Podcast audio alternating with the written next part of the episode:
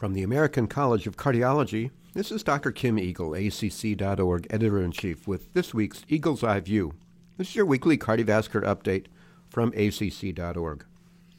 I've chosen three articles to talk about today one dealing with cardiorenal syndrome, one looking at the uh, dietary consumption of cholesterol or eggs and the effect potentially on cardiovascular disease and mortality, and then the last paper a study looking at spontaneous angiographic healing in patients with uh, spontaneous coronary artery dissection.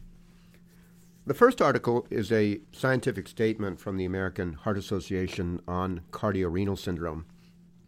And I don't know about you, but I find this whole interaction between the heart and the kidneys during patients' admissions for congestive failure to be challenging at best. This is actually a pretty nice review of what we know and, frankly, what we don't know, because there's a lot of this that is not evidence based.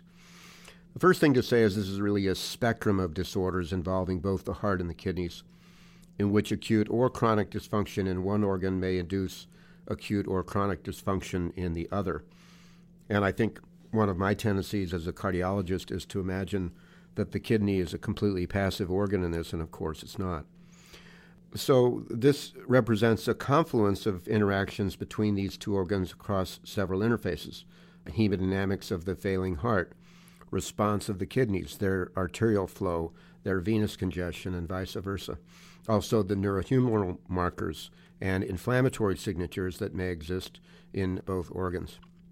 This particular statement has a nice description of the epidemiology and the pathogenesis of cardiorenal syndrome in the context of a continuously evolving nature of our understanding over this past decade.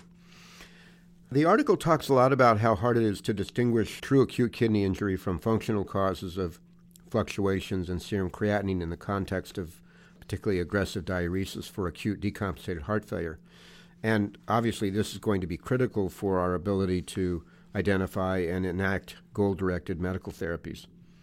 Obviously, fluid retention and congestion are hallmarks of acute failure, and diuretics are a cornerstone of our management of patients both with and without cardiorenal syndrome. So, we need more data to help us identify what are the factors that contribute to diuretic resistance, and how do we uh, take advantage of that knowledge for better therapy.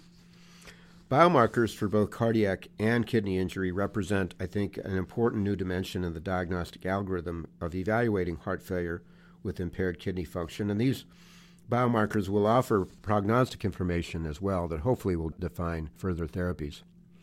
One of the big challenges we have is that high quality data for goal directed medical therapy in chronic cardiorenal syndrome with moderate to severe renal insufficiency are lacking. And so this is a fodder for major research and particularly large clinical trials going forward. Obviously, this is an area where multidisciplinary care is critical involving both the uh, cardiologist, the nephrologist, but also potentially uh, EP when we're thinking about how arrhythmia burden may contribute to a failing situation, whether that's AFib or whether there's a possibility for using BiV pacing, that kind of thing. So I think it's a nice review. I would recommend it to you. It was published this week in Circulation. Cardiorenal syndrome, so much to learn about this very vexing problem.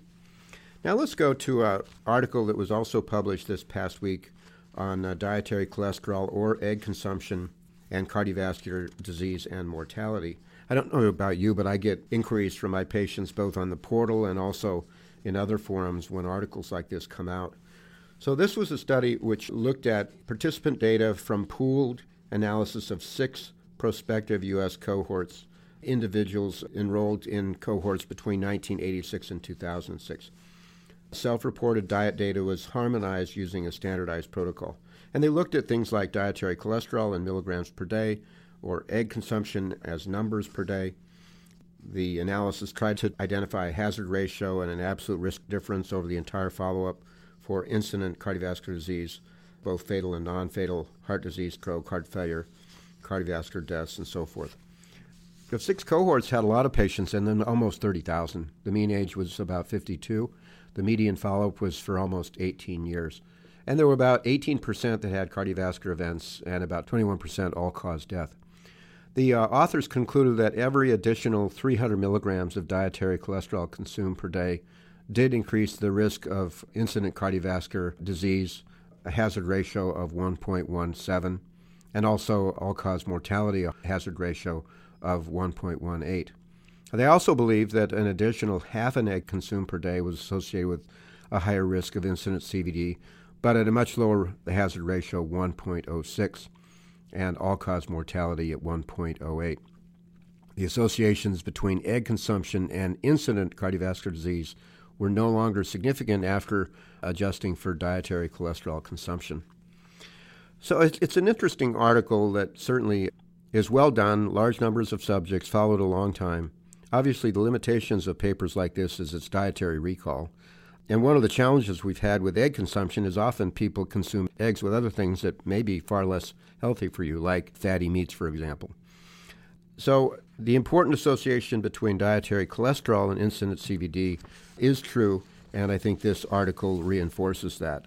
For patients who are at lower risk, I personally don't ask for them to drastically curtail egg consumption at the current time, but certainly use reasonableness in the things that you put around your eggs on the plate. The last article I want to talk about is a paper published uh, dealing with spontaneous angiographic healing in spontaneous coronary artery dissection.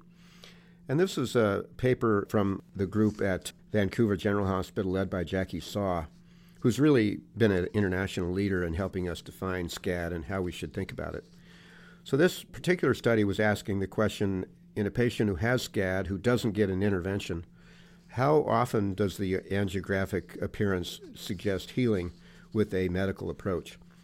And so the authors identified patients who had SCAD and they followed them for a period of time. They had a repeat cath looking for improvement in stenosis, how much residual stenosis was there, and what about flow. There were a total of 156 patients included. The mean age was about 52 years, and as you'd expect, about 90% were women, 83% were Caucasian. They found that 75% of these people had fibromuscular dysplasia, which is an association that is incredibly important. All the patients had an MI. At angiography, type 2 SCAD was most commonly observed in about 70%. And uh, TIMI less than 3 flow was present in about half. The median lesion stenosis was 80%. The median time from first cath to the second angiography was about 150 days and the residual stenosis improved to an average of 25%, and the amount of patients who had less than TIMI 3 flow dropped to about 5%. Evidence of clear healing had occurred in 86%. And interestingly, of the repeat angiography performed at greater than or equal to 30 days post SCAD, 95% showed spontaneous angiographic healing. So, this is really important. We know that when we intervene on patients who have SCAD, there's a significant chance that actually will make things worse. The vessel may dissect upstream, may just close completely. And so when we can be conservative with interventional therapies, the general tendency has been to say we should be. And this article, I think, provides a significant reassurance that that is the right approach. And remarkably, the healing happens quick. Most of these patients, the lesion heals and improves within about 30 days or so. So I certainly find the whole area of SCAD to be fascinating and we need a lot more information to understand its causes and, and better therapies. So I've covered uh, three articles today. I'm recording this on March 25th, 2019. We talked about uh, cardiorenal syndrome. We talked about uh, cholesterol and egg consumption and cardiovascular outcomes. And finally, spontaneous angiographic healing with SCAD. I want to thank you for listening to Eagle's Eye View. I enjoy bringing you a cardiovascular update from acc.org. You can find these articles and journal scans on the website. Also, you'll find new educational materials on the uh, website and a catalog featured under the Education and Meetings tab.